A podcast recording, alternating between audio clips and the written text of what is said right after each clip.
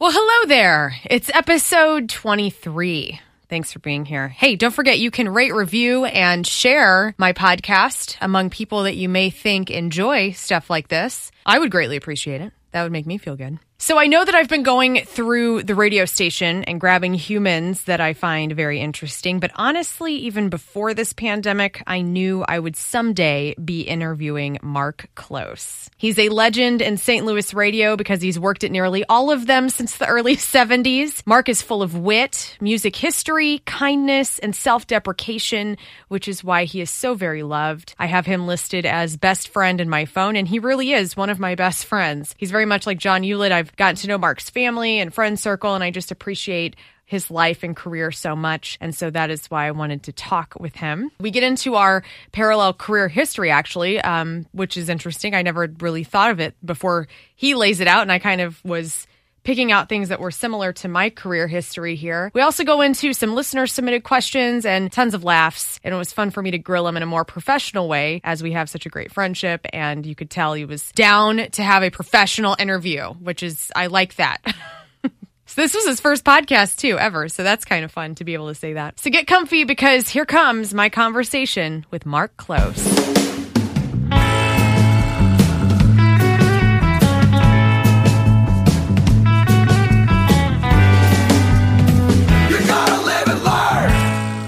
Have you been on a podcast before? No, I've never even I've never even listened to a podcast in my life.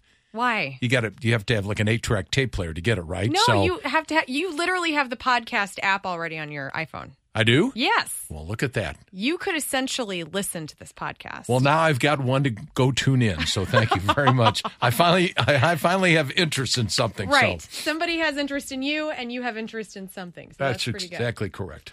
So I wanted to interview you because last time, uh, well, let's see, the last episode I did with somebody that you would know was with John. And so mm-hmm. I on my podcast, I like to go male, female, male, female. So there's no, it's very liberal. There's not one sex dominating the message, right? I'm with you. I'm with you. I qualify as male. One of the few things I qualify for, so. So you are the male, uh, and this will be out on uh, June twentieth. And so we're recording this on the eighteenth, so just in a couple of days. So this is a fresh one. And you and I have worked together at K S H E for twelve years. Has it been that long? It's been that okay. long. That's how okay. long I've been here. All right. And so, but wh- what is your actual number in radio? What is your year of being a radio disc jockey? forty-eight years. forty-eight? Yes, forty-eight. What was the first station you worked for? K S H E ninety-five. And that year would have been? nineteen seventy-two. seventy-two. Yep. Yeah. What do you, what's the first thing that you remember about walking into that little cinder block building in Crestwood? Well, I've told the story numerous times, so I apologize if it you've heard it before. Anyway, I went and I applied, and I applied at K S H E because I lived in Crestwood, mm-hmm. and it's the only location of a radio station I knew. Yeah. Um, so I just I just got a wild hair one day thinking, hey, I want to be a D J. Right. So I went in, applied. We don't have any openings. I came back like six days in a row. And on the sixth day, Shelley Grafman said, for the love of God, you got a job. Just show up. So I was going to Merramec Community College at the time, I guess maybe a second year for whatever it was. So he goes, all right, you need to be here Monday at one o'clock. By the way, I started for twenty-five dollars a week. Awesome. It was major coin.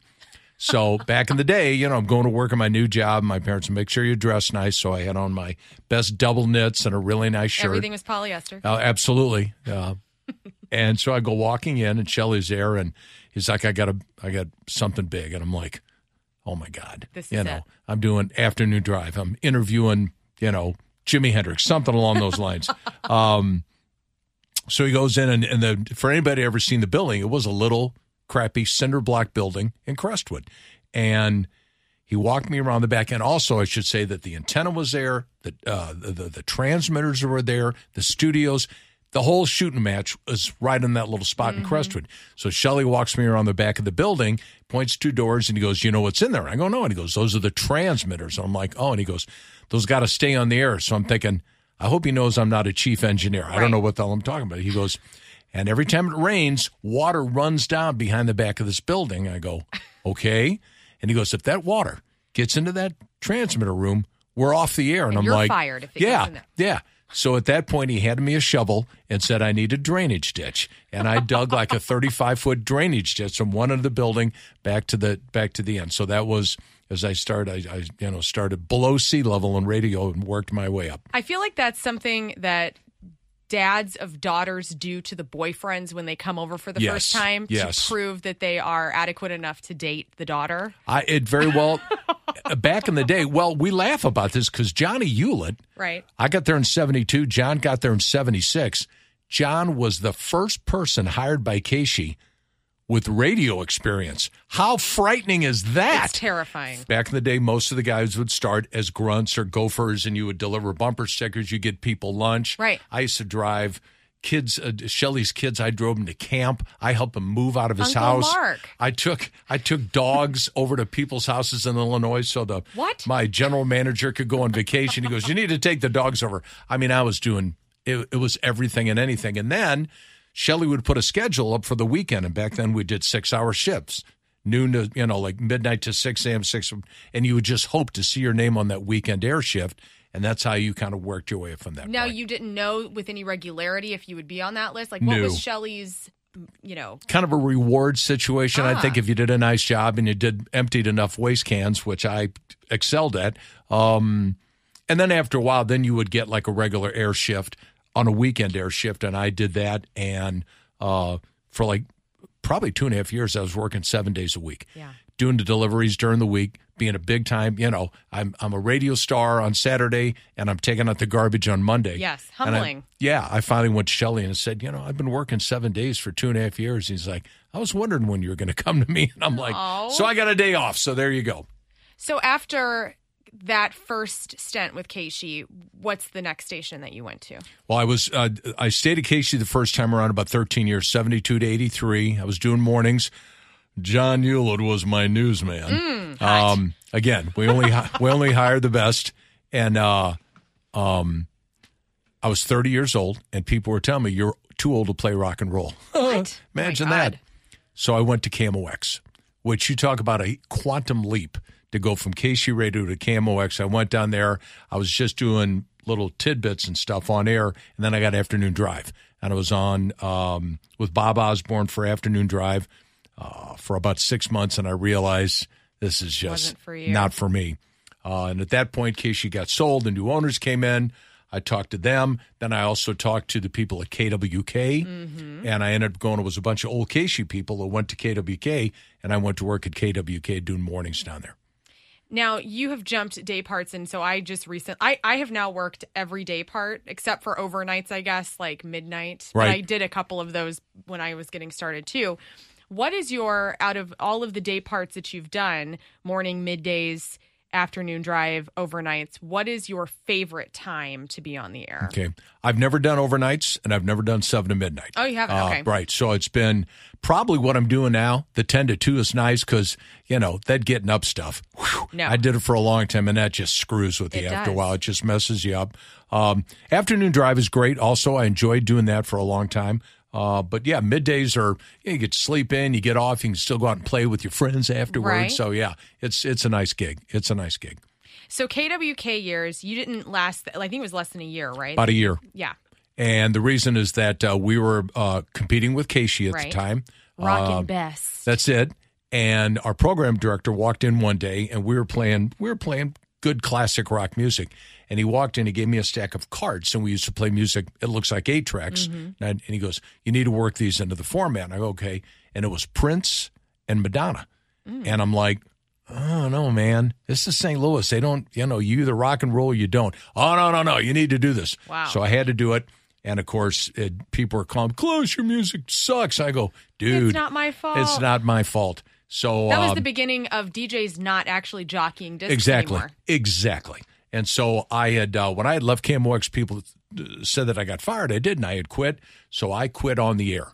Uh, on you K W K, did? I came on and said, listen, Uh, I've enjoyed my time here, but I've decided I'm just going to move on. Thanks to everybody here. I appreciate it. And then I moved on. Oh, my God. I think that is in the back of every radio personality's head is sure quitting on air. Right. And right. just saying what the last thing that you're ever going to say and just saying it. Right. And then just bye. Right. And I also knew at that point I was only in my early thirties. I didn't want to burn bridges. Right. And I love the people I work for. I really got along with them great, but I just knew that the format didn't make sense for what I was doing. Right. So that's when I, you know, told them on air I'd be leaving. Now, what was the next thing you did? That was W M R Y over in uh, Illinois one oh one, which is owned by the Missionary Oblates of Saint Paul, Minnesota. They let you in? Yes. And amazingly enough, I went over and I, I had listened to them, and all they were running was public service announcements. Mm-hmm. And then when they used to run an ad called Radio is Red Hot, call now. In other words, they're dying. They weren't getting any right. ads. I went over and said, listen, let me do morning drive. I'll bring my own music. You don't have to pay me. Let me sell my own commercials. This is when you became a salesman. Exactly.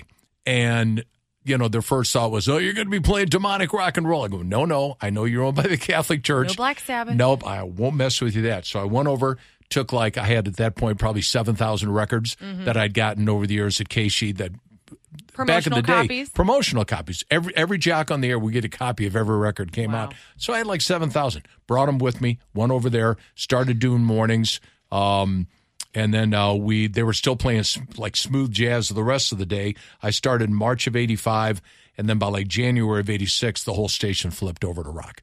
Wow. So, yeah, it was fun. And that was totally free form. Jock could play whatever they wanted to play. Mm-hmm. You know, the only rule I had, because I was acting P D at the time, too, and I said, just every other song's got to be semi-recognizable. So you keep them. Yeah. In yep. other words, and it, it could be it, it can be John Mellencamp. It doesn't have to be Hurt So Good, but you got to know it's John Mellencamp. Right. Some guys got it. Some guys didn't. So I had to let one guy go because he played three songs in a row by the Hoodoo Gurus, one of oh. the big-time rockers of all time. They so. were very good. Oh, yeah, in the they eighties. Were. Yeah, three in a row. Thank you. So, so then, after that, when did you come back? Because I imagine soon we get back to K S H E, K-Hits era, right? Uh, like, no, no, oh no, we still got. The, oh um, my God! I had to from there. I went to K S D ninety-three point seven, right. which was classic rock. Then I also worked at K N J Z, which was a jazz station. Then I worked at W W seven seventy, which is an A M radio station. Then I worked at five fifty, K T R S, or it was K S D. That was an A M radio station. What am I leaving out? This interview um, would probably be easier if I said, who have you not worked it's, for? That, it is. It's much easier if you just eliminate those. And then uh, then I came back to K-Hits, mm-hmm. ninety-six point three, doing mornings in ninety-nine. And then Emmis, who had us for all those years in K S H E, right. bought it. And I came and I jumped afternoons. And I did afternoons on K-Hits for ten years, twelve yeah. years, I guess. And then they made through some changes. And then, and then I went and did uh, sports radio with Brian McKenna and Vic Porcelli, uh-huh. which I might as well have been doing a ballet update. I had right. no idea what, do what I was. What you know about any of that? Nothing. Not a You're thing. Like me in that regard. Yeah. So we're doing that. I'm selling my own ads and doing that. And then uh, Jeff Allen called me, our, our former boss. And I went to work for uh, Dave Glover down at ninety-seven point one um, in the afternoon, and I didn't. I had no idea, and that lasted almost ten years. Yeah, I mean, that so, was a long time. That was a long time, especially put up with Glover. So yeah, so for ten years, and then uh, and then uh, decided to call it quits for full time. Mm-hmm. Talked to Tommy, came over, started part time back on K S H E again. Then we did the change, and you went to afternoons and all that, and they said, are you interested in, in middays? I told my wife, and she immediately started doing cartwheels throughout the yeah, house. Get him I'm out like, of the house. Exactly. So uh, I did that, came back full-time, and there we are up to date at this point. Well, that brings me to a listener question. A guy named Bob, Bob Lombardi asks, why did you unretire to come back to K S H E? Yeah, that's a, that's. I ask myself that question every day when I'm I'm sitting here. Um, you know, with the first thing we got to this ain't heavy lifting. I'm not out laying asphalt. No, I'm not killing you're not myself. Digging ditches anymore. Exactly. Right. sixty-seven years old. I come and I do my thing. They couldn't be nice. You know what part of it is? It's what? Hanging with you guys. Yeah. Just, you know, I come in with Johnny. We laugh our asses off. I know. I mean, we do our vinyl exam, and it's just, it's just stupid. Old stories. That's what guys do when you get old. You grow you tell hair. The same ten stories. Yeah. Grow hair in your ears and your nose right. and tell stupid stories. And which we, so I enjoy doing that. As I said, that midday shift is sweet.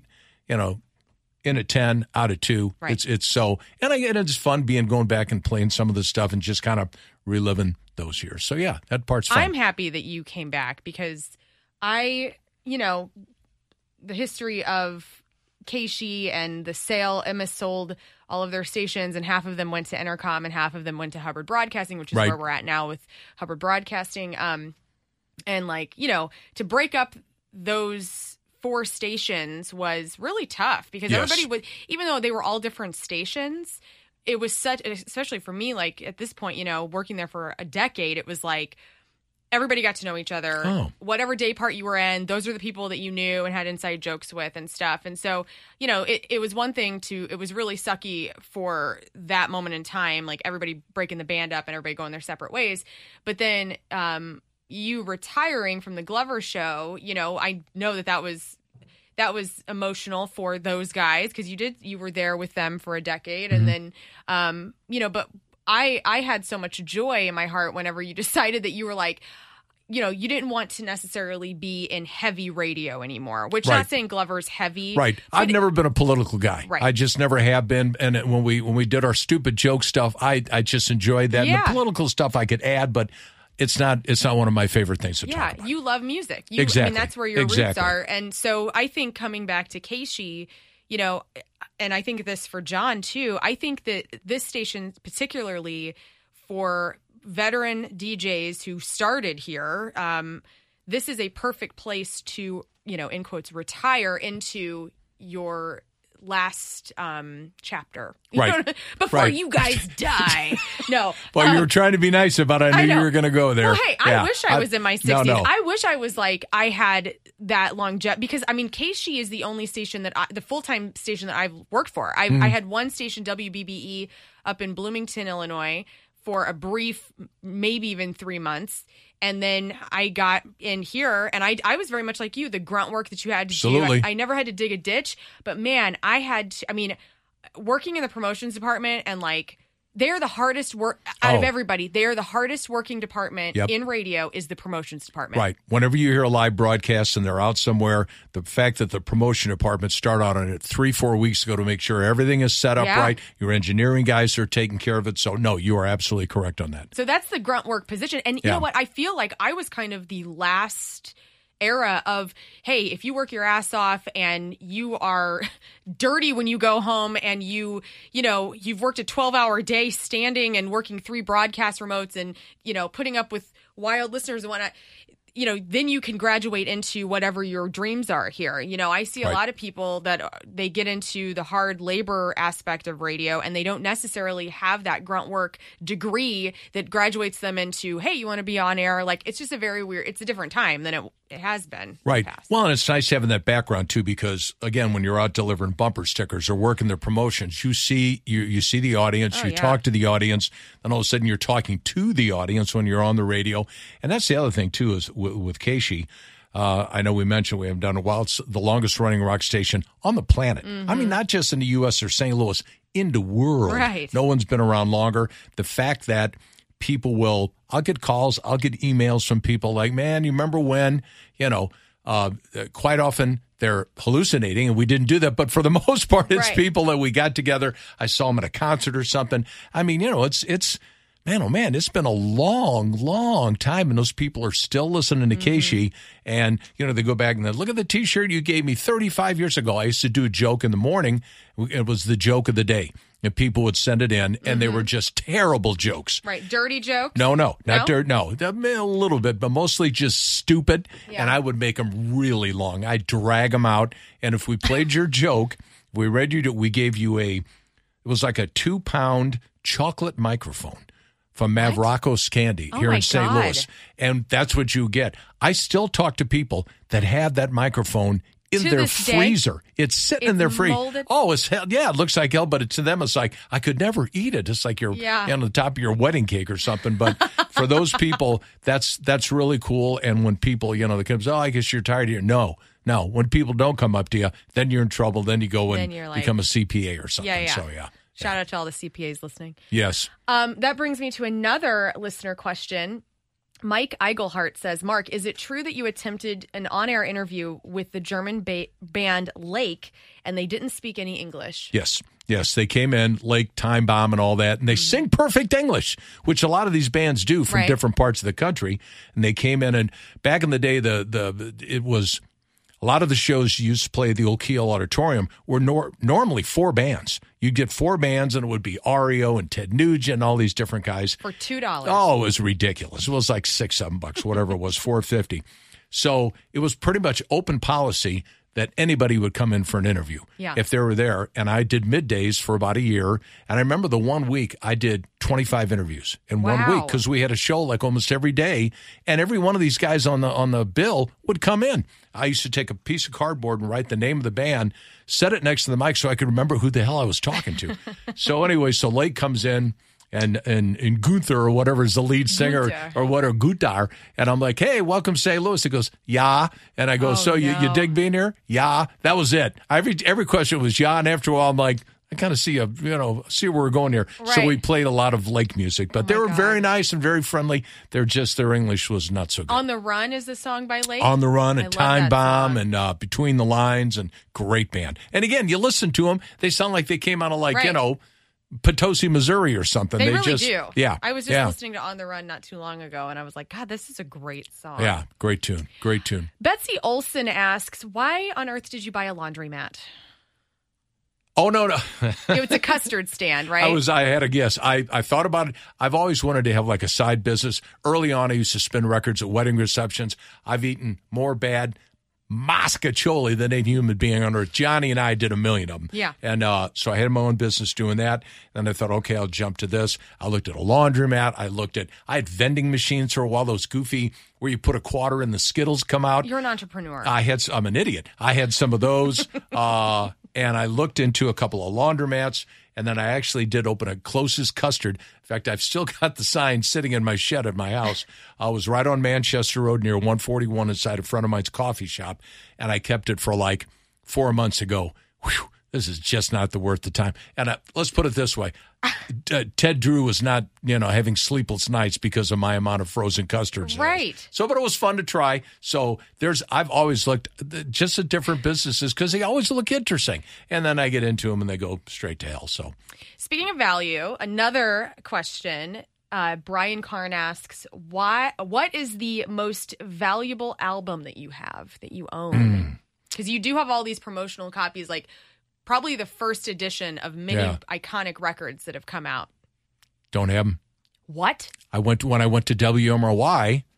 You left them there? I they were beat to hell. I mean, you know that from being seeing records right. get played and there's pizza They're on them around. and fingerprints and and then oh, I had. Oh my God! Yeah, oh yeah, I've got I I I know I had some really cool picture disc of Abbey Road from the Beatles. Mm-hmm. I had the I had the white version of the white album, the white vinyl.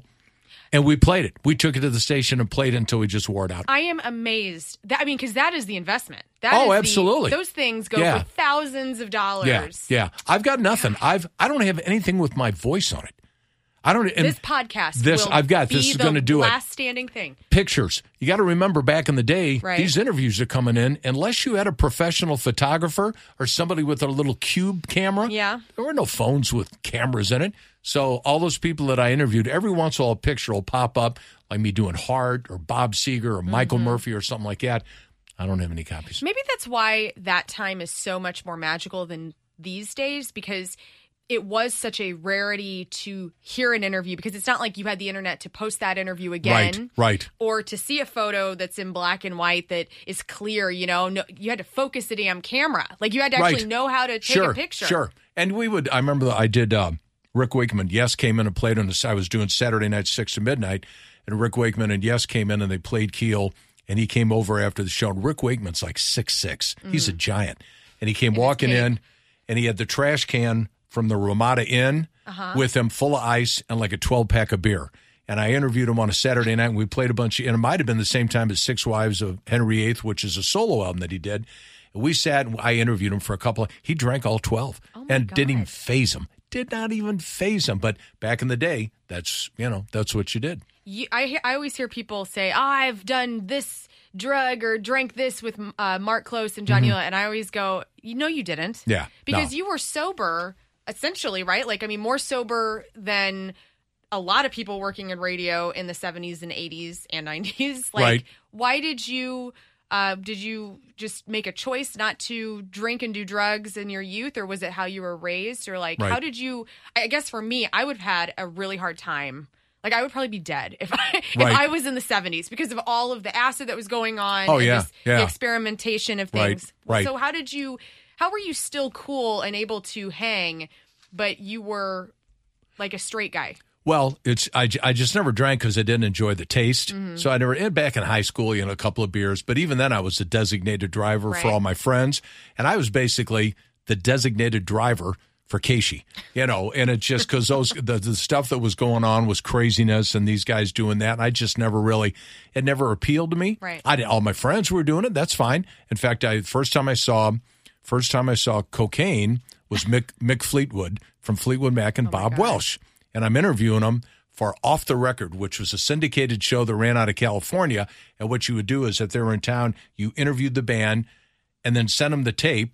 And they cut off the D J and put in Mary Turner, who was this big-name D J back uh-huh. in the day.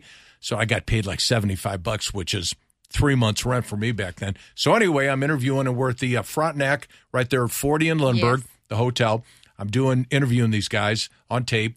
And Mick Fleetwood pulls out a fountain pen, mm-hmm. and I'm like, he's gonna, and he unscrews it and taps Draws it out a line. In this white powder, and I'm like, what? Yeah, I had no idea. I thought it was like Anacin, crushed up Anacin or sure. aspirin or something. I didn't know what it was, and I'm like, wow. And somebody had told me later. In fact, for the longest time, I was, I'm so embarrassed to say this. We used to get promotion items from the radio station, cool jackets and T-shirts. Yes. One of them was for a band. I can't.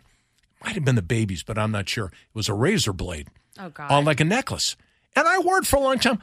I thought it was like shaving. I didn't yeah, know it had. I didn't realize it was I, for cutting no, lines no, of cocaine. I had no idea. And I thought, look at me. And everybody's going, wow, he's pretty wow. cool. That's yeah. probably why everybody thought they did cocaine exactly. with you back then. Exactly. I'm a nerd. But, but I've told people that too, that people would come to me and say like, hey, you remember when I used to come over to the station and you'd be doing overnights and you'd put on a live album and we go out back and do a number and all that stuff. And I'm like, well, you know, I didn't do the number and I never worked overnights. Right. But my my policy is...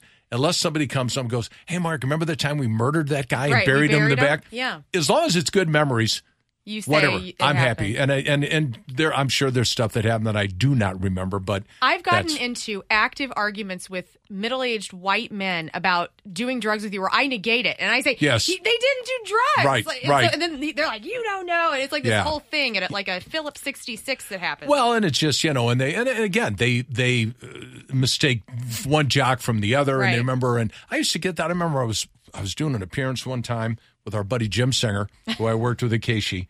And it was later on, and some gal came in and just ripped into me and started getting me, and I'm like, whoa. And she goes, what you did to my girlfriend, blah, blah, blah, blah. What? And I go, what What are you doing? Yeah, you picked her up, then dropped her off and let her, had to walk home and blah, blah, blah. And, and she goes, it would, I go, when did this happen? I go, no, it wasn't me. And it was somebody that was just. Bob Birch. Yeah, pro, well, hello.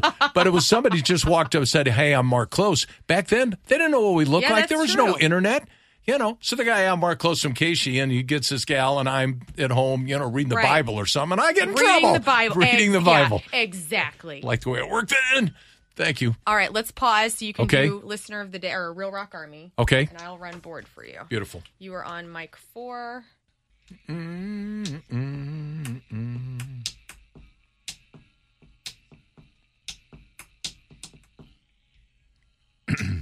mm. All right, you ready? Mm-hmm.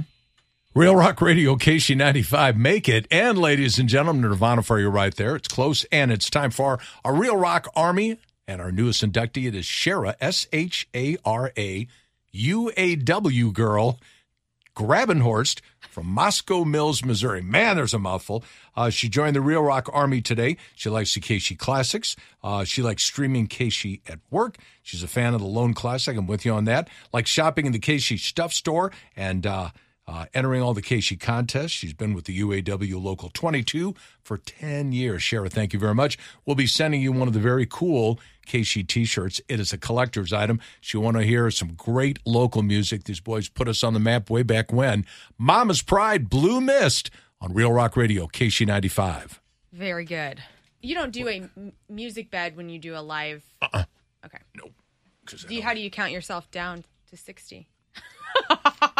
professional. Yeah, so either that or I'm going ninety-one and twenty the next, and it all works out. So, all right. Well, um, why did you want to be in radio? I guess I should have asked you that before all of this. Yeah, it's as I said, it was I was probably a freshman over at Merramec after graduating from Vianney, went over there, and I had I had never even really thought about it. It wasn't one of those kind of things like, oh, I'm going to be a D J. And all of a sudden, I just got a wild hair.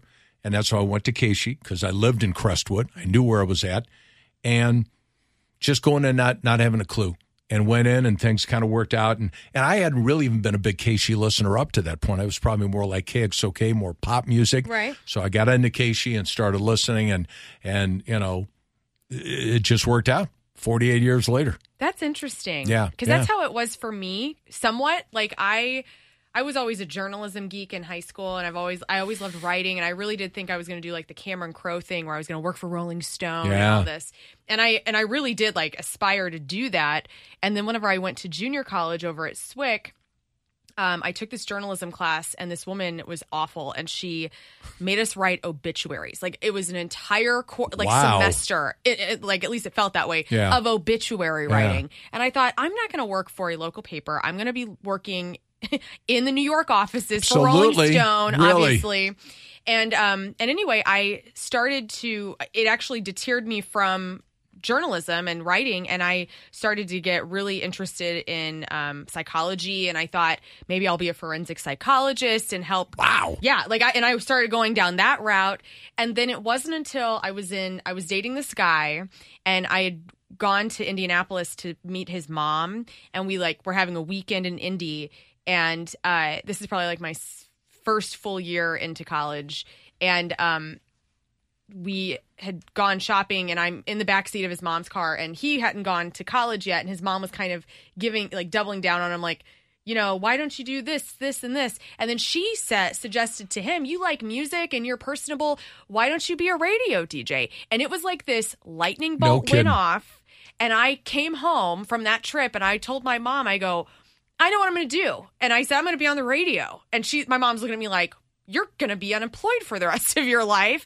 And I said, no, I I totally had this, because I also had a DJing party business where I rented this equipment from Zarky Music for fifty bucks. Yeah. You could rent it. I would charge, you know, one hundred bucks to D J a party. I did like, I wasn't even twenty-one yet, and I was DJing like twenty-first birthdays, fortieth oh, sure. birthdays, sixteen-year-olds birthdays, getting paid one hundred bucks, and then getting all like, and I had all my, instead of vinyl like you, I had a massive booklet of all my C Ds, and sure. I would make mixes and stuff. So it really did kind of turn into this. I'm a people person. I, because I think there's a lot of psychology that comes with our job. So I still have that psychology interest, music interest, journalistic interest, and it all kind of culminated into this, what I do. I should be interviewing you. You're much more interesting than I am. No. I got in I got into radio because I knew where the building was located. I mean, if it, if it was a hospital, I might be a surgeon right now. Right. I don't even know. That's so, so true. That's the reason I, I was like, where are they at? Well, they're right across from Crestwood Plaza. I'm familiar with that. Yeah. I'll go there. So the serendipity of it all is pretty interesting, that that's yeah. how you got here. Yeah. It, and like I said, and I really, you know, They, I remember, Shelley, you got any experience? No. No. I even thought that would enter the picture. Mm-hmm. But then that's how back in the day, and I still think there's, it's not as easy as it used to be. You don't walk into a radio station anymore now, you know, security and getting through doors and all right. that. But a, a great percentage of those guys that I work with did the exact thing. You know, we were all delivering this or doing that or driving around or burning your own gas money or doing, and then just hopefully you would get, I mean, we used to laugh, you would hope that one of the jocks would get sick, you know, and maybe add a little something to his drink, so he did. Right. And then you'd be able to fill in for him, and then, you know, you'd start on one shift, and then you'd work your way to, to where you wanted to be and kind of go from there. So, yeah, it's it's been a it's been a weird trip. It's been a weird strange. trip. So I like that a lot. So one last question from a fan. And by the way, the way I got these questions, you are so loved. I don't know. I, t- I told John this, too, in the interview I had with him. And you guys are so humble about it. But I don't – I think because of the longevity of the voices and your temperaments and your musical knowledge and just – you know, the fun thing about radio that I think is much different than television is television's more um, scripted. It's more – people don't last very long in television because yeah. it's such an aesthetic for looks. Um, the thing about you and John specifically, and there's other people too that I'm not mentioning, but the comfort and home like feel that you guys have in your delivery and your personalities and who you are just as humans is so freaking important to people. Well, and and thank you for that. And I, I agree with you. And it's also the fact that people get into a routine mm-hmm. and they get up in the morning and they know that Johnny's going to be on in one form or the other for the last five thousand years. Um, and I even when I did Morning Drive, if you would move a feature around, people get all pissed oh, off yeah. because they knew they had to be a certain yeah. distance from where they worked. If they're crossing the bridge and you've moved something, they're all freaked out. Yeah. They do not like the change. And again, as you get older, you hate change. Change is bad. Right. Um, so the fact that you get to, the fact that I've been able to keep my entire career, the fact that I've had a career is crazy in itself. But, you know, early on, even Johnny, Johnny was up in Jeff City, mm-hmm. you know, and they worked at K Z K and then yes. moved. I've, you know, I've been in a million. I mean, they're going to have to start making more radio stations in Saint Louis so I can go work at them. But I've never had to leave the market. I've been able to keep my entire career here in Saint Louis, which right. in this business is, is saying a lot. And it's it's the the people, it's the audience out there, and I thank them it for really that. Is. So yeah, yeah. Well, I, I had posted on my Learn Radio page on Facebook. I said, "Hey, Mark's going to be my next victim for my podcast. Yeah. Uh, what are some questions you had?" And I just like tons of people asked questions. And the, the ones that I picked out, I thought were the most um, valuable to everybody knowing. And this last one uh, is very interesting because it's a music fan. And his name's Rich Hogan. He asks, "My question would be, of all the concerts that Mark has been to, what was the biggest surprise of a band that you thought wasn't that good, but when you saw them, your opinion changed?" Billy Preston. Billy Preston. Billy Preston. Who's the fifth, Billy Preston? The keyboard player, the fifth Beatle, plays oh, electric. Billy Preston. Yeah. Okay. Yeah, yeah, yeah, plays piano on Get Back. So anyway, we, Mississippi River Festival over in S I U E, yeah. uh, live outdoor shows, saw everybody out there. In fact, they would give us a yearly pass. That's awesome. Which is hysterical because the lawn seats were two bucks. So this pass was worth maybe forty bucks total. But we would go over and... The band, the headlining band that I wanted to see was Rare Earth. Rare Earth was the first white band that signed on Motown Records, wow. which was a black label. I didn't know that. Yeah. And so um, we go over and I'm I'm I'm taking a young lady. It's not when my wife Fern. Oh, it was before God. That.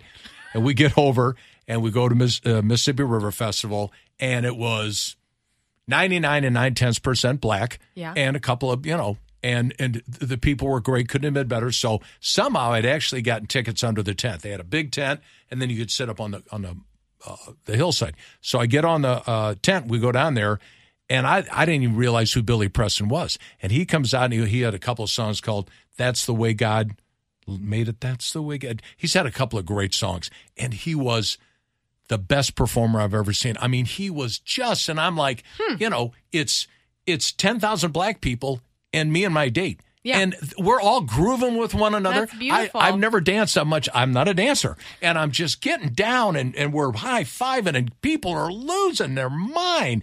And I, I had the best time, and like, Rare Earth comes on. I'm exhausted. Yeah, you know, you're I'm at sitting, home. I'm really, I'm pooped. you know, so it's, but it was just such a great night, and I had no, I had no idea who Billy Preston was.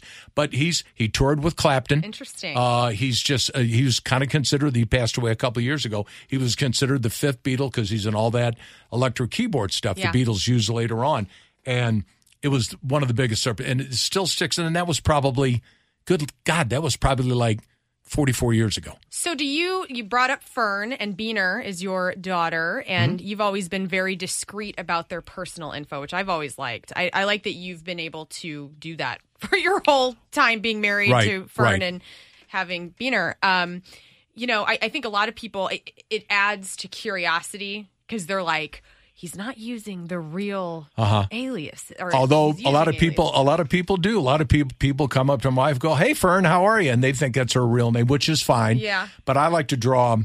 There's my my business life and my private life. Totally. And they don't have a choice on that, you know, because of it. And it's like, well, you know, that's your decision. I did one time. Fern went with me one time for an appearance a million years ago to Saint Genevieve. Mm. And we did like a dance on a Saturday night out in Saint Gen, pardon me. And we get out there, and she had never really gone on an appearance with me before. And we're sitting there, and somebody goes, you know, and she was kind of, they go, is that, is that Fern? And I go, yeah. And, and Fern, Fern, Fern. And they all start chanting. And she's Amazing. like really nervous. And they go, and they're, come on, get him, sis. So she walks up to the mic, and you tell she's really nervous. She's not in this business. She goes, hi, everybody. And they go nuts. I couldn't get her off the mic. Oh, I mean, my she God. just like, she, was she goes, go up. sit down. Like, hey, everybody, how you doing? And she goes and did forty-five minutes of stand up, the whole nine yards. Wow. That was her, was her big she claim. She is so much fun. Oh, she just ham boned it up and went crazy. Uh, Beaner, my daughter, obviously her name's not Beaner. Um, Why do you call her Beaner? Where did that nickname I, come I just, because I guess when she was born, she looked like a little bean, you know, a little yeah. small and stuff like that. And so, in fact, even in high school or, or when she played sports, her jersey said Beaner on it. Because it used to be, it was Baby Beaner. Yeah. And then she, you know, she goes, all right, you can call me Beaner, but you got to drop the baby part. She's twenty-nine. So there's still some of her friends that call her Beaner. But yeah, I like to, you know, um, and, and you know, it, what do they say? Like, you know, one percent of the people cause ninety-nine percent of the problem. So, right. you know, let them be private. Let them, you know, um, back in the day before when you didn't have unlisted phone numbers, I remember, you know, way back when getting a phone call like two in the morning. And they looked up, got my number in the phone book, and go, hey, man, when you get back on the air tomorrow, could oh you play God. some Ted Nugent? I'm like, yeah. Next yeah. phone call was Southwestern. Uh, let's change to an unlisted number. It's so funny yeah. that there are, and that's a very minimal amount of people that minimal, minimal that, do, that step yes. over the bound exactly. of professionalism. Exactly. But like, I mean, I had a situation. I don't like to say names or anything because I don't like to conjure. But you know, I had a listener show up at my house one time. Oh yeah, and it was terrifying yes. because it was like you felt so um, like. seen. Like it was just your, you know, right. like you said, your private life is your private life and your exactly. professional life is your professional exactly. life. And, you know, Tim, everybody knows Tim. Tim's been on the sure, air. Tim sure. is in my photos. And he, but I think it's because he works in this business that he understands it. If he, if I would have been married to somebody that isn't in this business, right. I would probably be doing the exact same thing that you've done where it's like, I, you know, and everybody's essentially their comfort preferences differ, all of us. But I, I definitely, when I'm at home, I want to be at home. Like, absolutely. I don't tell, like, we moved into our house. I didn't tell our neighbors that live down our street because they are totally our demographic for right, K S H E. Right. I never told them. I lied to them about what I did uh-huh. for like the first year. Really? And then they then they eventually found out, and most of them were really great about yeah, it. But yeah. I, you know, I told them, I'm like, I don't want to talk about music right. or John or, you know, I I want to come home and be at home and be completely normal at home. Right, so. Because it is your home, and that's where you go as a respite to get away from it. Yeah. And again, reiterating, ninety-nine percent of ninety-nine point nine percent of the people are rock are solid. Great. And yeah. when they come and they go, hey, I don't want to bother you. Absolutely not, man. And they'll they'll go, what was that closest cut above you played? Or you remember that time where you did my cousin's wedding? Right. Or you did. I love hearing that stuff, yeah. man. I'm I'm a born and bred guy from Saint Louis, and the fact that those people are still hanging around and still listening to me, thank you very much. You got a lot of choices yeah. out there to go down the road, especially now with You know, all, all the, the different online stuff. Yeah, and everything. So, no, it's those people. And like I said, I don't think I never I've never, ever had a problem. Never, ever had a problem over the years. Anybody being harassing or, or just, you know. You never you know, had a play Misty for me moment where. No, I, I uh, the one point we did, uh, I went and did a uh, an appearance down at Rusty Springs, which is right at the corner of Kings Highway, Manchester, and it was a club. Mama's Pride used to play there all the time, Rusty Springs. So I go down, this is in the K S H E days, doing mornings, and again, I'm with my buddy Jim Singer, uh, who always, uh, always, um, and he was doing overnights at K S H E, you know, and I go down, and we go walking in the bar, and he goes a separate way, and he goes, he comes in, he goes, hey, Klose, you need to see this. I go, wait, I'm talking. He goes, no, no, no, you really need to see this. I go, Jim, leave me alone, I'm busy. He goes, come with me. And he grabs me and pulls it over, and there's a gal how I didn't know wearing a T-shirt with my picture on the front of it. And that was... Where can I get that shirt? I was a little bit... That was like, uh, okay. And she was just like, you know, kind of just, I guess, a big fan of something. And, and even that was harmless and stuff. Yeah. But it was just... It's a little unnerving when you first see it, like, what the hell is all that about? I'm going to make a new Learn Line I- item with your face. Absolutely. It's going to be the Mark Klose Psycho you, shirt. Yes. And you can wear it down to Rusty Springs once they reopen. So, man, I'm definitely showing my age back in the day of the, the clubs. But, yeah, so, but for the for the majority of the people, they're they're cool. Yeah, they're, yeah, they're just, they just want to, they want to say hello. And I think uh, they want to talk music. Everybody wants to talk music. Everybody is the greatest program director that ever lived. Everybody's got an opinion. You know, my music is great, yours is crap. It's crap. You, yeah, and it's I love getting into those conversations. Say, like, you know, when I get on, Clapton's the greatest guitar player. Oh, my God, you would have think I insulted someone's mother. Like, what are you insane? And they start going nuts. And I love that. It's it's a fun discussion. Doesn't hurt anybody. It's just, and you should. You should have the, your favorites and be able to defend them and, you know, be open to other stuff. But yeah. It's it's just, it's fun. I To me, that's worth talking about. Forget about politics, uh, you know, right. economy. Let's talk music. Well, thank you for enduring this. Do you have anything else you want to say on record, since this will be the only thing that exists yes. in one hundred years Probably with your hold, voice it, on it? Put it in my time capsule. Um, no, no, you're you're more than welcome. Thank you for being here. Uh, uh, as I've said before, I think you are the future of this radio station. Oh, thanks. Um, you know, you do excellent work. Um When I came back to K S H E, if it wasn't for her, I'd I'd, I'd be playing eight tracks. I'd be playing L Ps. People would probably like that, though. That's... Yeah, probably. But it was I. I'm looking at this computer. I'm like, no. I think the first day you had me on, I the song was on the air. I took it right off. You go, that's okay. It's all right. I go, well, they only heard half of it, so away it went. Yeah. You are somebody who adapts very well to whatever surrounding, and I think that's that's a key to your longevity in this business. Could Mark. be, yeah. Sometimes you got to move around and kind of change and stuff. Although, you know, as I stated earlier, I hate change. You know, I want it to be the way that it is, and it's right. you know, my daughter just harasses the hell out of me. I got a phone. You know, it's an iPhone, but it's seven years old. You would think I was using orange juice cans and a string. Right. She's like, well, "Oh, for, yeah, for the love of God!" I mean, don't you know? And I'm like, but if I get that, there's going to be the learning curve, right. and I got to figure out. And I still, I you know, I was trying to do a uh, put uh, what is it, an app, trying to put an app in, and and and Beaner's going, "What's your password?" And I'm like, "What?" you know, I did from six years ago. How the hell would I remember my password? You need to get one of those. I bought John one of these. Yes. Their little book, you get them at yep. Office Depot. And put every, and I've got it. All I'm, of it. I'm starting to do it. I had to go back to the Apple store and have the guy unlock it for me. And he's just looking at me and goes, "Hey, dinosaur, sit down there, you know, Fred Flintstone." So, as you can tell, he's fabulous, so warm and lovely to talk with. Even if you don't know him personally, he's like that. And I think that's a gift. Not all of us in the business of radio can still keep our personality going in real life, right? I think it's a skill. And Mark hones that very well. And you can tell that he practices it because he wants people to have that full radio experience of him. And I just love that he cares about people enough to be able to do that. Because some people just don't care, you know? Some people are just like, nose up in the air, have no time for you, da-da-da-da-da. And I think that plays to their demise a bit. So I've tried to adopt so much from Mark and all of the mentors in this business that I've gotten to know through time, most of them men, which is interesting. But I think that Mark's quirkiness, his ability to talk to anyone, and just the warmth. He's just a warm person. And he probably wouldn't use that word to describe him, but I do.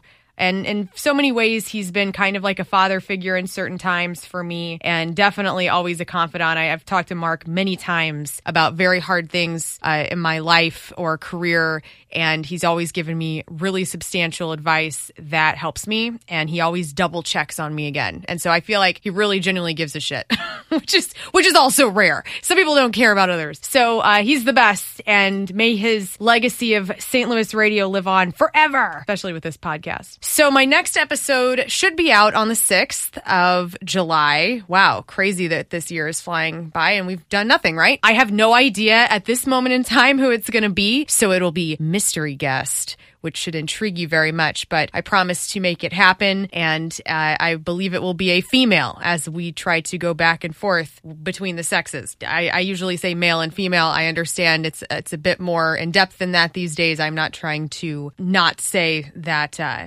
L G B T Q, non-binary, everybody, I'm down with all of it. Maybe that's what I need. I don't think I, we've not had a uh, L G B T Q plus person on this podcast. How dare me? I will be working on that in the future as well. Anyway, thank you so much for tuning in. You can listen to Mark on K S H E ninety-five from ten to two. And I do hope that wherever you are in the world, that you are well, and that you will rate and review this podcast and share it. Especially if you have somebody that knows Mark and maybe hasn't heard him this long form in a while.